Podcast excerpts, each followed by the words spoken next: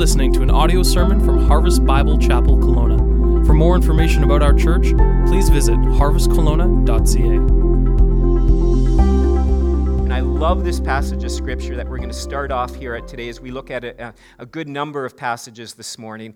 But as we look at Philippians 3, you can turn to that passage. I'm going to be reading from this. I love this passage because it is kind of that, you know, important, let's get this going kind of thing at the start of the year. And it's important to, to evaluate and to kind of take stock of where you are at, to, to do a New Year examination. And, and really, that's what we're going to do this morning. We're going to do a bit of a New Year examination and, and, and to see where we're at today personally. And I encourage you to, to be looking at your own heart as we go through these, these, these items together here today.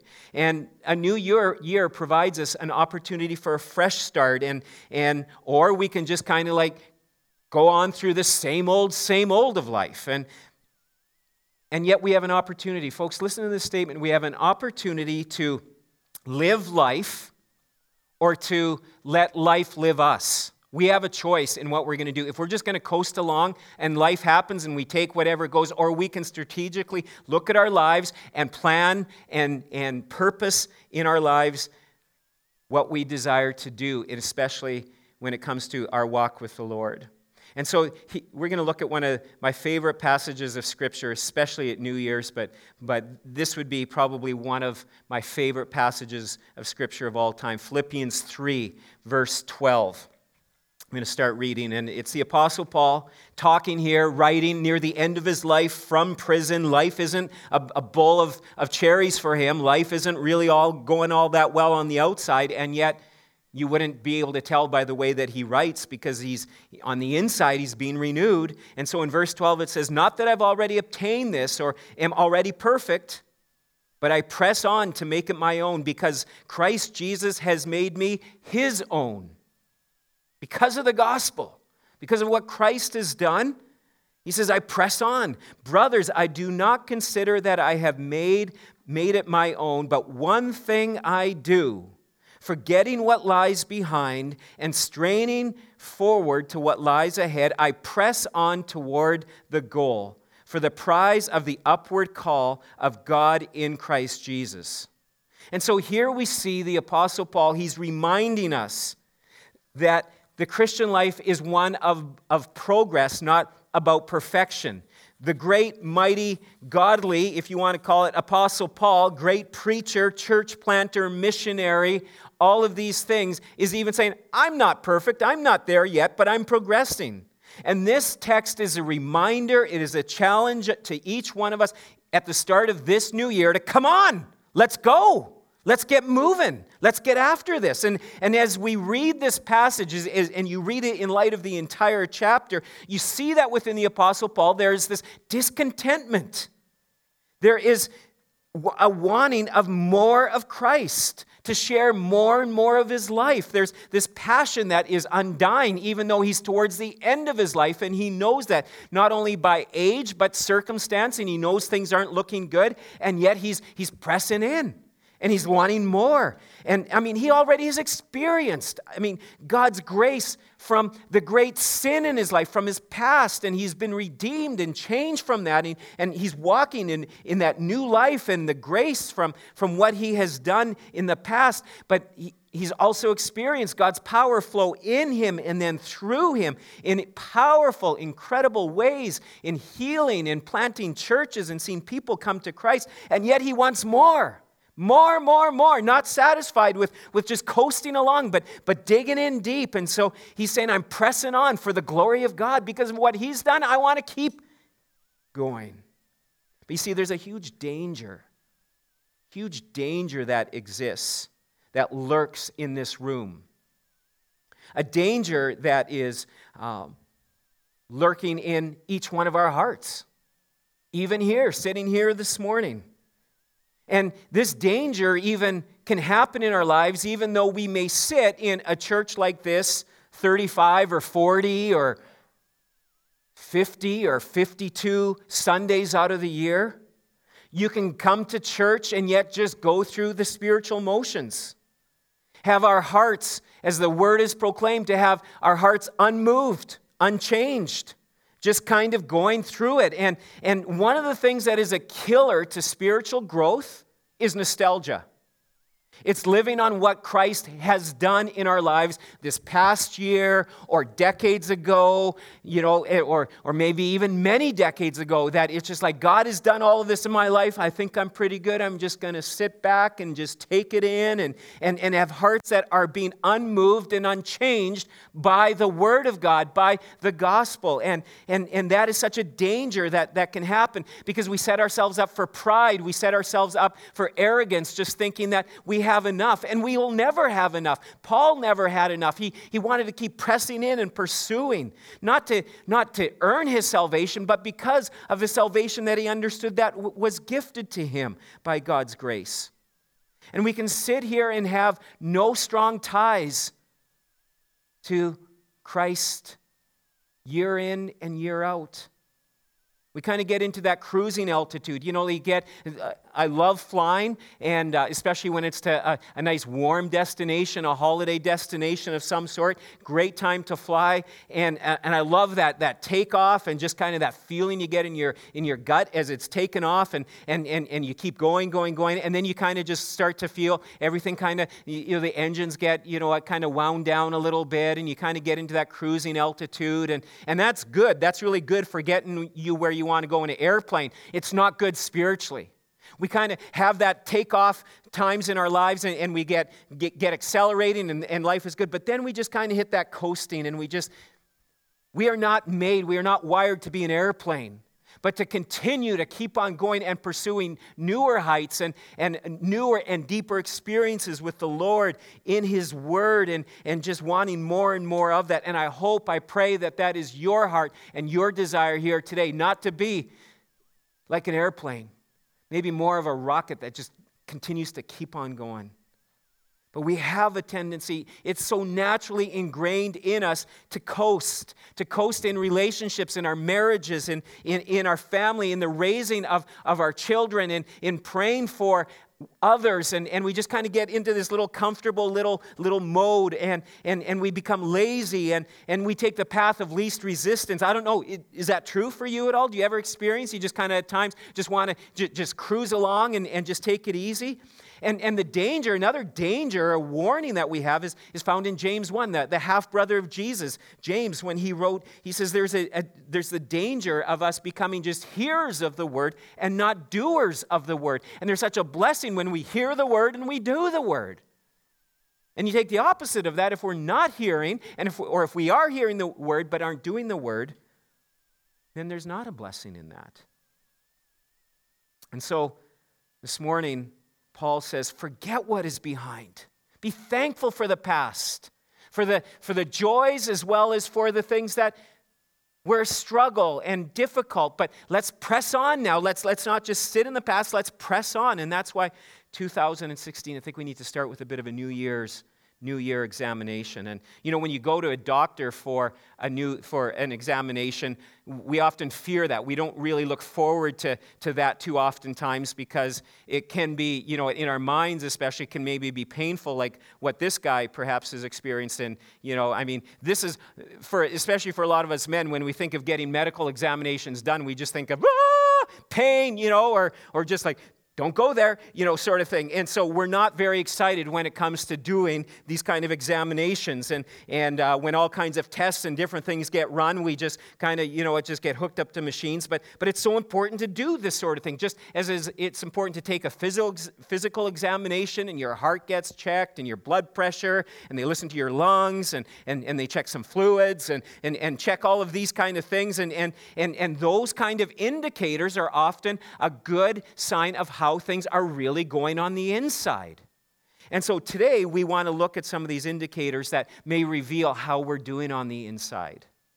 And I was given this spiritual examination, if you want to call it, in the training center when I was in Chicago a number of years ago and from one of our harvest churches. And so modified it a little bit here, but I'd love, love for you to work through this with me. I'm going to ask nine questions today. Encourage you to be writing down these questions. And these questions are for you to reflect on in the next number of days. In fact, this week with Heart Resurgence, not going to do the, the, the full study and the video and discussion like we, we normally do. Instead, I'm going to ask that you go through these nine questions and kind of highlight the areas where, where God is needing to zero in, where you desire to, to grow in, to be challenged in, and, and then to pray for and stand with one another. There's going to be, as I, I mentioned in the email, some extra time of fellowship and just kind of catching up over from the Christmas, from the holiday season, but then to spend some time together saying, hey, what are the areas here in, in my life that, what are some of these indicators that that I know I need to get growing in, that I need to be challenged in, and, and to have your brothers, to have your sisters pray for you, pray for and with you in this. And so I encourage you to be a part of Heart Resurgence and, and to get into this this week. So be writing these down. And the first question I have for you is godliness your goal? Number one, is godliness your goal?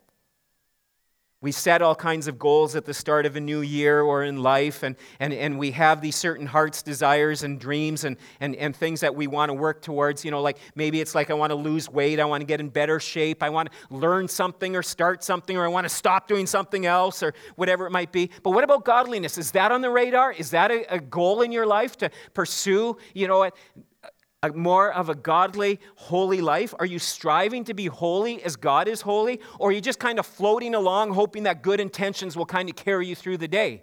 Or is it a goal to, to, and, and a desire? God, I, I want to pursue you in, in holiness and in right living. And so I'd like to read here in 1 Timothy 4 7 and 8. And it says in verse 7 of, of 1 Timothy 4 have nothing to do with irreverent, silly myths. And folks, in our world today, social media, email, websites, news, all of these different things, all these kind of alternative news sites, and all of these different things. There's a lot of conspiracies and opinions and ideologies that can consume so much of our time and so much of our thinking. And it takes us away from the Word of God. It takes us away from the pursuit of holiness and godliness in our lives. And Paul goes on to say then, he says, rather, instead of these conspiracies and theories and all of these irreverent, silly myths that are going on in our world, train yourself for godliness. Don't focus on all these other things. Train yourself. Hit the gym in godliness. For while bodily training is of some value, godliness is of value in every way, as it holds promise for the present life and also for the life to come. Is godliness a goal? Godliness isn't just something admirable, and, but it's crucial for a life of, of enjoying and understanding and going deeper with God. And one of the key ways that we grow in godliness is by looking to Jesus, by looking at Him. Hebrews 1 9, encourage you to write this down. Great little description that we get in Hebrews 1 9 of Jesus. And it, it, it, says in Hebrews 1 9 that, that he loved righteousness and hated wickedness. You want to know what it is to be godly? I think Jesus was rather godly, wasn't he? God in the flesh. He hated sin. Do you hate sin? Or do you just hate the consequences of sin, the guilt that comes with sin, or when you get caught, the regret of sin? Or do you actually hate sin? Jesus hated sin and he loved righteousness. May we do the same. Press into that. That we love doing what is good because it gives glory to Him, not glory to us. It's all glory to Him. May we hate sin and love righteousness and pursue that with all of our might. We do this by reminding ourselves, preaching, rehearsing the gospel day in and day out of what Christ has done, who He is, and His great love demonstrated. And, and throughout the day, and as we dig deeper into this, it ruins us for, for just wanting to even participate in, in areas of sin because we see what sin cost him. It cost him the cross, and he went there for us. He bore the wrath of God that we so deserve because of just even one little sin in our life. That's what we consequences to our sin, and yet he's covered that for us. Blows us away. Second of all, is discipleship your pursuit? 2 Peter 3:18 says, "But grow in the grace and the knowledge of our Lord and Savior Jesus Christ." See, the most important thing that can happen in your life is not winning the lottery. The most important thing that can happen in your life is not getting married. I mean, marriage is, is good, it's awesome, eh, and, uh, you know, in but it's not the most important thing that can happen to you. It's not having a career, having a, a good saving account or, or a retirement or uh, account or, or having that nice house or that nice car, that next position, p- possession. That is not the most important thing in your life. The most important that thing, thing that can happen in our lives outside of receiving Christ as our personal Savior is the pursuit, the passionate, intimate pursuit of discipleship, of growing and becoming more and more like Christ, deepening our relationship with the Lord. And the God of this universe invites us into a relationship with Him, invites us into a daily, ongoing relationship where we can hear from Him, where He speaks to us. Discipleship, it's becoming more and more like Christ in our words, in our thoughts, and it's then sharing that with others. Is this a pursuit in your life? Because something is a pursuit in your life.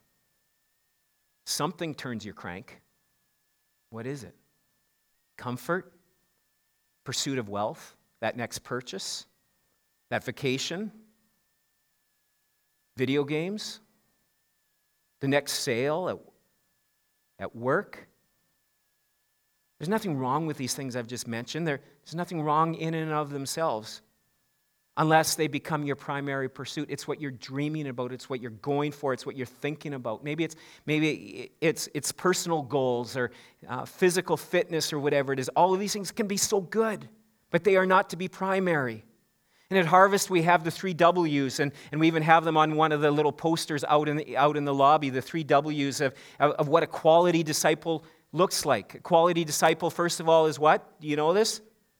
Worships Christ. Second of all, walks with Christ. And thirdly, works for Christ. And we, throughout the year, we come back to this oftentimes to remind ourselves this is what a quality disciple of Jesus looks like. How are you doing in these areas? It is vital. It is so important. The most important thing about our dis- discipleship that will grow us in areas of worship, in our walk, in our work for Christ, is the Word of God. It is primary. There are so many good podcasts and preachers that you can listen to. They're on TV, and then there's some bad ones out there as well that are on TV and podcasting. But you can download, you can listen to some of the best preaching. You can even go back. There's, there's um, Stephen Lloyd Jones, this old English preacher who, who, who, lived a long time ago, and, and you can listen to many of his sermons online. He had a very funny voice. But I mean, you can listen to just great preaching throughout the years and current preachers, and, and you can have all this, but nothing is better than picking up the book and having God speak to you through the Word of God. This is the most important. It's His Word. And God will speak to his children through the word of God. He speaks to us today. And, and, but this starts with discipline, and it starts with picking up the book. Pick it up. We pick up our coffee, we'll wait in lines, crazy long lines at Starbucks or Tim's, or some of you even like McDonald's, like my wife. I mean, don't know how, but you know, some of you like McDonald's, McCafe coffee, you know, and, and, and we'll, we'll go in long lineups to get our, to get our fix. Are we willing to take the time to pick up the Word of God and have God's Word fix our lives? And to teach us and to train us and, and, and to, to give us hope and encouragement. Do you have a Bible reading plan that you're following? What is your plan? If, if you don't have a plan, you're going to either, what is that old statement that, that either you fail to plan or you plan to fail? What is it when it comes to God's Word? Do you have some sort of a way that you are daily in God's Word? And, and I'm talking chunks of Scripture. Just taking one verse and then reading some, uh, some person's commentary on that isn't the same as taking and reading the Word of God in its full entirety, reading chapters. On our website, there's Bible reading plans. You can, can download one of those. You can print them off. In, in fact, there's, there's one that I just came across recently, and, and probably part of the reason why I really like it is because it starts tomorrow. You know, and, and, and it does. It's a weekly reading plan for the year. It starts January 3rd. I guess that's today. So, you know, but it's five days a week. And I like this because reading plans, when you do seven days a week, I oftentimes get bogged down when I'm going through a reading plan because I start digging and I'm reading and I just don't want to just rush through the Word of God. I want the Word of God to get through me. And so sometimes I get stalled up on it and then you get a few days behind. But this one is a five day a week. And so I've got some catch up days in there or some opportunity to get ahead. There's some of these available. I can send you the link. I'll put it in the weekly email, but there are some printed copies at the welcome table. Encourage you to take a look at this. What's your plan for getting into the Word of God? Either plan to uh, fail to plan or plan to fail. And so, encourage you to be in God's Word. Take advantage of that. Discipleship, is it your pursuit? I'm, I'm amazed at, at, at how oftentimes we will adjust our schedules and we will do the crazy things, like even just this morning, found out that Nate um, has a basketball practice at 7 a.m. tomorrow morning. How brutal is that? You know, some coach decided to have it at that time. Don't know about that sort of thing. But you know what? He'll be there. And you know what? He even has found out, and, and uh, he doesn't want to find this out the hard way. The coach actually even told him if you're not there early, you have to run laps.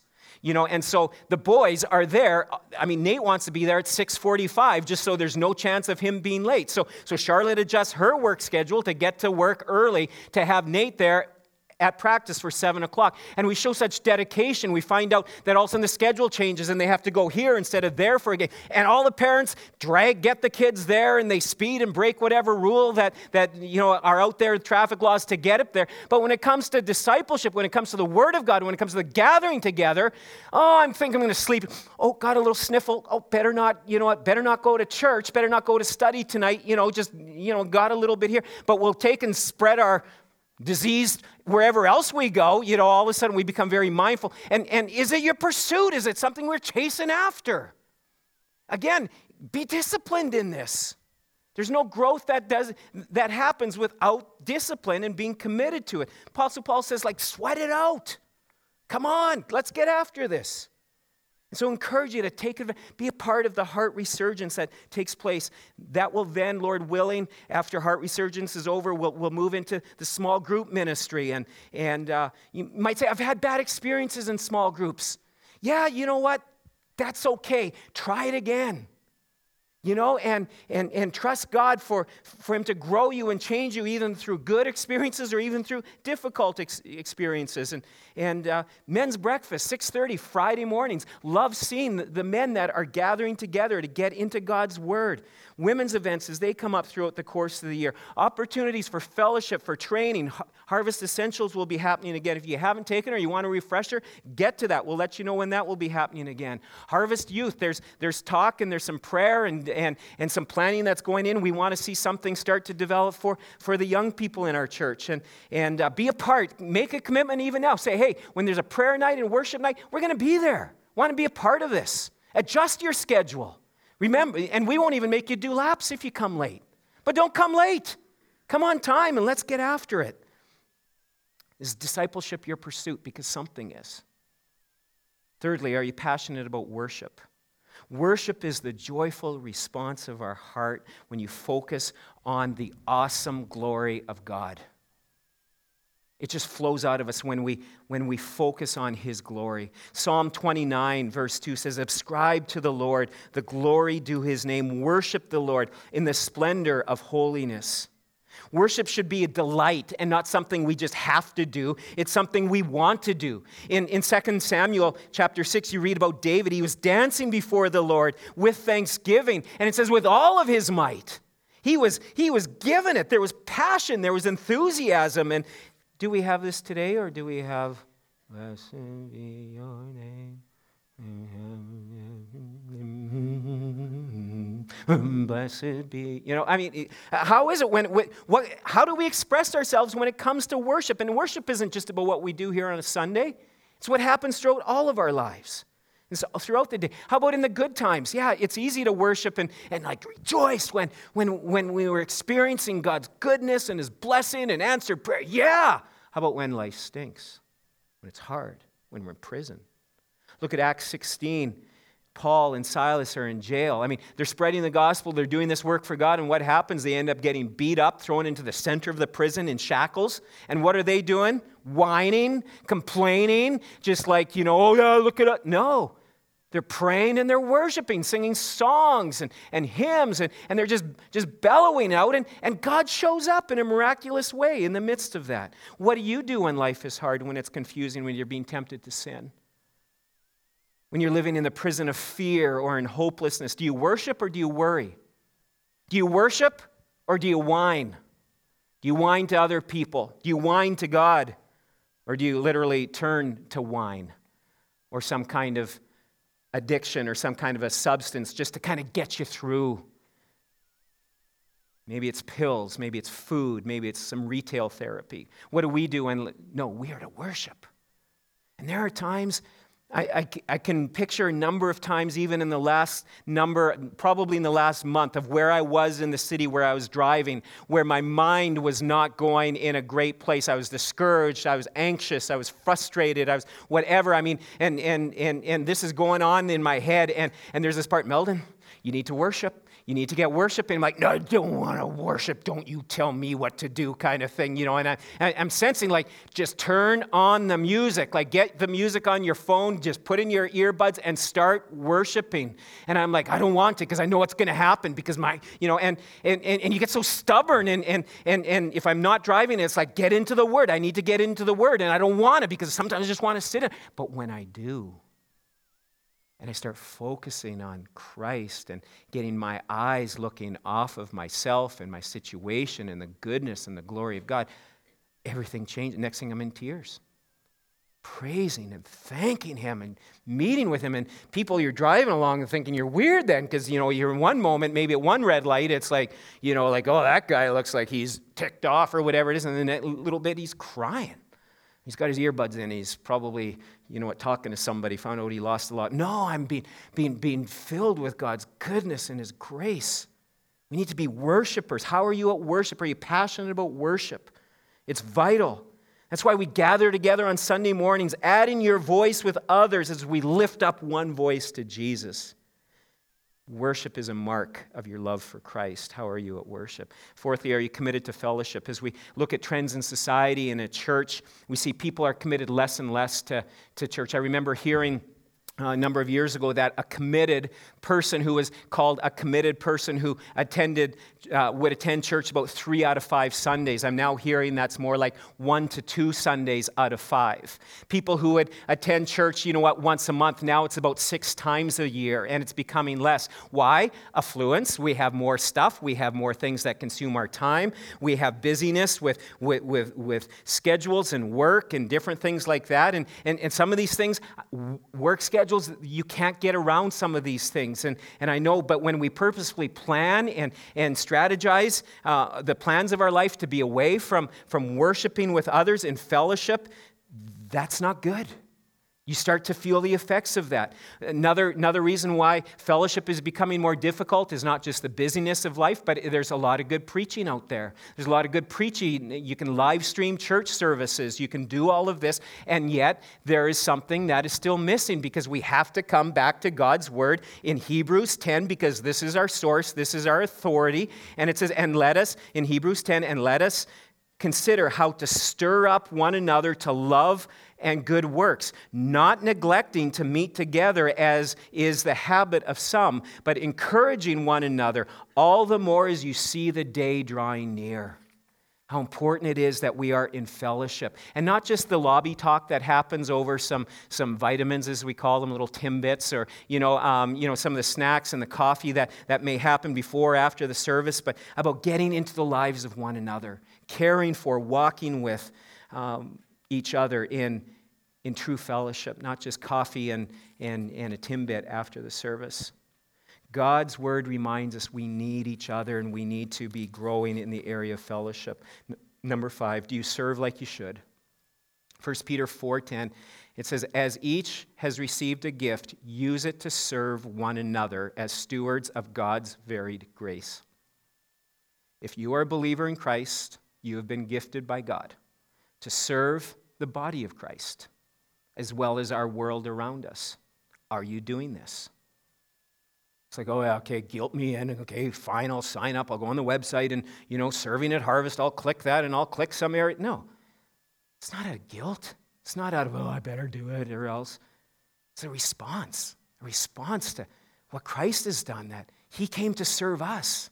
He gave Himself for us. And, and so our service to Him is just a response of thanksgiving. Number six, do you, do you pray like it matters? We have this, this wonderful pillar here, number three, believing firmly in the power of prayer. Love it. Love it. Love to be able to state it. Love to be able to put that on our website. We believe firmly in the power of prayer. We can say we believe in prayer, but if we aren't doing it, we don't believe it. So let's do it. Let's get on this. James 4 2. It, it says that you have not because you ask not. James 5:16 reminds us that the prayer of a righteous person has great power as it is working. It's not just pray once and keep on, it's continual. Keep on praying. And as, as we keep praying, God's, God works in power as we continue to keep calling out to Him. You see, we believe in theory, in theory, oftentimes, that God can do anything. But so often we fail to actually believe it or live it. With those impossible, what's your impossible situation? What is it? What is it you're going through right now? What is it in a relationship, finances, health that looks so impossible right now? Turn to Him in prayer. Seek Him and see what He does. Oh, may this be a year that we go deeper in prayer as individuals, as families, as, as a church. May we replace fear with faith, and that comes from seeking God with boldness and in humility and with great faith. May we see the impossible become the immeasurably more than we could ask or imagine. If you need help in your prayer life, there's a great book out in um, at the welcome table there, Transforming Prayer. So helpful to grow you in, in your prayer life. But then get busy praying the prayers of Scripture. Get busy praying through the Word of God, and God will show up. Seven, do you give? Do you tithe faithfully? Malachi 3:10. Do you give faithfully, cheerfully, a tithe, which is a tenth in the Old Testament we see of your income? Or do you spend your time trying to rationalize why that doesn't really apply to you? Or just ignore it altogether, hoping that it really is something that doesn't matter? You know what? It does matter. It does. Sometimes we get caught up in the discussion, well, is it a tenth? Or, you know, that was Old Testament and, you know, that was law, but now we're under grace. And, and the New Testament doesn't really talk about, Jesus never said we had to tithe. But the pattern we see throughout the New Testament is one of cheerfulness, of sacrifice, of joyous giving back to God out of poverty, oftentimes. And we see the blessing that comes with that. The pattern we see throughout the scripture, and we go, but, but, but, but, but, but you got to understand my situation. Well, let's understand God's word. 310 of Malachi Bring the full tithe into the storehouse, that there may be food in my house, and thereby put me to the test, says the Lord of hosts. This is an area where the Lord says, Test me in this. Test me. Bring the full tithe in. See what happens. Test me if I will not open the windows of heaven for you and pour down for you a blessing until there is no more need? He blesses when we give. It's not always financial, He blesses in many other ways. And in, in seeing how through being careful with our resources, we become greater stewards of it and the blessing that comes along with that. And we see God meeting our needs. He's going to take care of His kids. It's not going to meet all of our greeds, and that's a good thing because we've got a lot of those but he does promise to take care of our needs. Eight, do you love your neighbor? Do you love your neighbor? Jesus said in Matthew, Matthew 22, verse 36, I'm going to back up to, and it says, Teacher, what is the greatest commandment in the law? And he said to them, You shall love the Lord your God with all your heart, with all your soul, with all your mind. This is the great and first commandment. And the second is like it, you shall love, the, uh, you shall love your neighbor as yourself. Our neighbor is anyone we come in contact with. It's not just who lives next door to you. But it's kind of hard to love some people, isn't it? Neighbors, not neighbors, family members, co workers. Some people just have that wonderful ability of getting under your skin, right? It, any of you struggle with that? How are you doing at loving others? How are you at loving your neighbor? Especially when maybe they've treated you wrong or they, they, they've done things to tick you off. We are to love the neighbors just in the same way that we love ourselves. God's command is to love. We are to encourage them. We are to love. We are to bless them. We are to pray for them, get to know them. We get to value them in the same way that we value ourselves. And, and looking at each one of you, even this morning, you value, valued yourself enough to make yourself look pretty good. Some of us could have maybe taken a little more time you know and yet i mean we we we treat ourselves. We, we made sure we are fed today. We're make, making sure that you know what um, you know our comfort you know our needs are being taken care of. In the same way we take care of ourselves we are to take care of others. But it's hard. It is so hard even you know after that snowfall last weekend and i was out shoveling snow and, and i actually don't mind it. You know I, am a tough guy from saskatchewan alberta. We're used to snow so this stuff is nice. It's not even cold. I even think i put on instagram just because i knew family members would ride me about the snow we're getting here in Kelowna you know and i say well it's it's a warm snow. You know it, it, it's you know not minus 25 and snowing and drifting. It's it's it's minus one and, and coming down so beautifully. But I, i'm watching the snow getting cleared. You know neighbors are out and I watched this one neighbor, a couple houses down. He was clearing the snow across the street and putting it on the neighbor's driveway across the street. And I'm like, what's going on? And, and he was out there, like I, I was out there quite a bit doing quite a bit because it kept snowing and snowing. And, and, and I watched him. He just kept going with his push shovel and he kept taking it. And I even and he put it in front of the post office, like our little post office box. But and, and then I realized the neighbors weren't home because they weren't shoveling their snow and there was no activity there for a few days. And he cleaned up his area. Like, I mean, you couldn't find hardly any snow in, on his side of the street or anything. And he was taking and he was piling on the neighbors. And I'm I'm watching this and I'm not having feelings of love towards him. In fact, my justice comes out, and I'm thinking, what's going on? And then finally, it was a couple days later, midweek, I noticed that the other neighbors came home late at night, and they're out there. What are they doing? They're shoveling this packed snow that then the snow plows had piled. I mean, they had a mound of snow, and I'm like, I should go tell them what this guy did, you know. And, and I'm, I don't have a lot of love in my heart for this neighbor. I'd love to tell I went over and I talked with him and, you know, I told him about the Lord. And, you know, I need to learn to love him. Even though he's done nothing towards me, he's already driving me nuts. How am I at loving my neighbor? God's word puts that spotlight in us. You know, we think it's, it's the nice people in our life. Yeah, I've got to love them a little. No, those ones that are driving us nuts. Another guy was taking, pushing all the snow in the middle of the street. Snowplows come and pile it up in front of my house then. You know, and like, how am I doing it? Meldon, you're failing. You're not doing so good in this area. Let's get after it. It's a new year, it's a fresh start. We have these nine things. I trust you've been writing them down.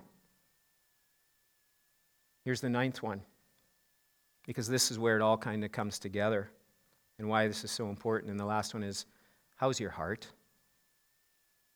How's your heart really doing? We can have the right look on the outside, but, but how's our heart? Is our heart becoming hard towards people, towards the Lord, towards the church, towards circumstances, towards our spouse, children? How's your heart? Proverbs 4:23 says, "Guard your heart it is the wellspring of life. Everything flows out. Guard your heart. So often as we don't take a look and, and understand, you know, too deeply, we don't, we don't really analyze how our heart is. Ephesians 4, I encourage you to read this. This is in, in verse 8. I'm going to read this here for you right now. It says, They, in reference to unbelievers, are darkened in their understanding alienated from the life of God because of the ignorance that is in them.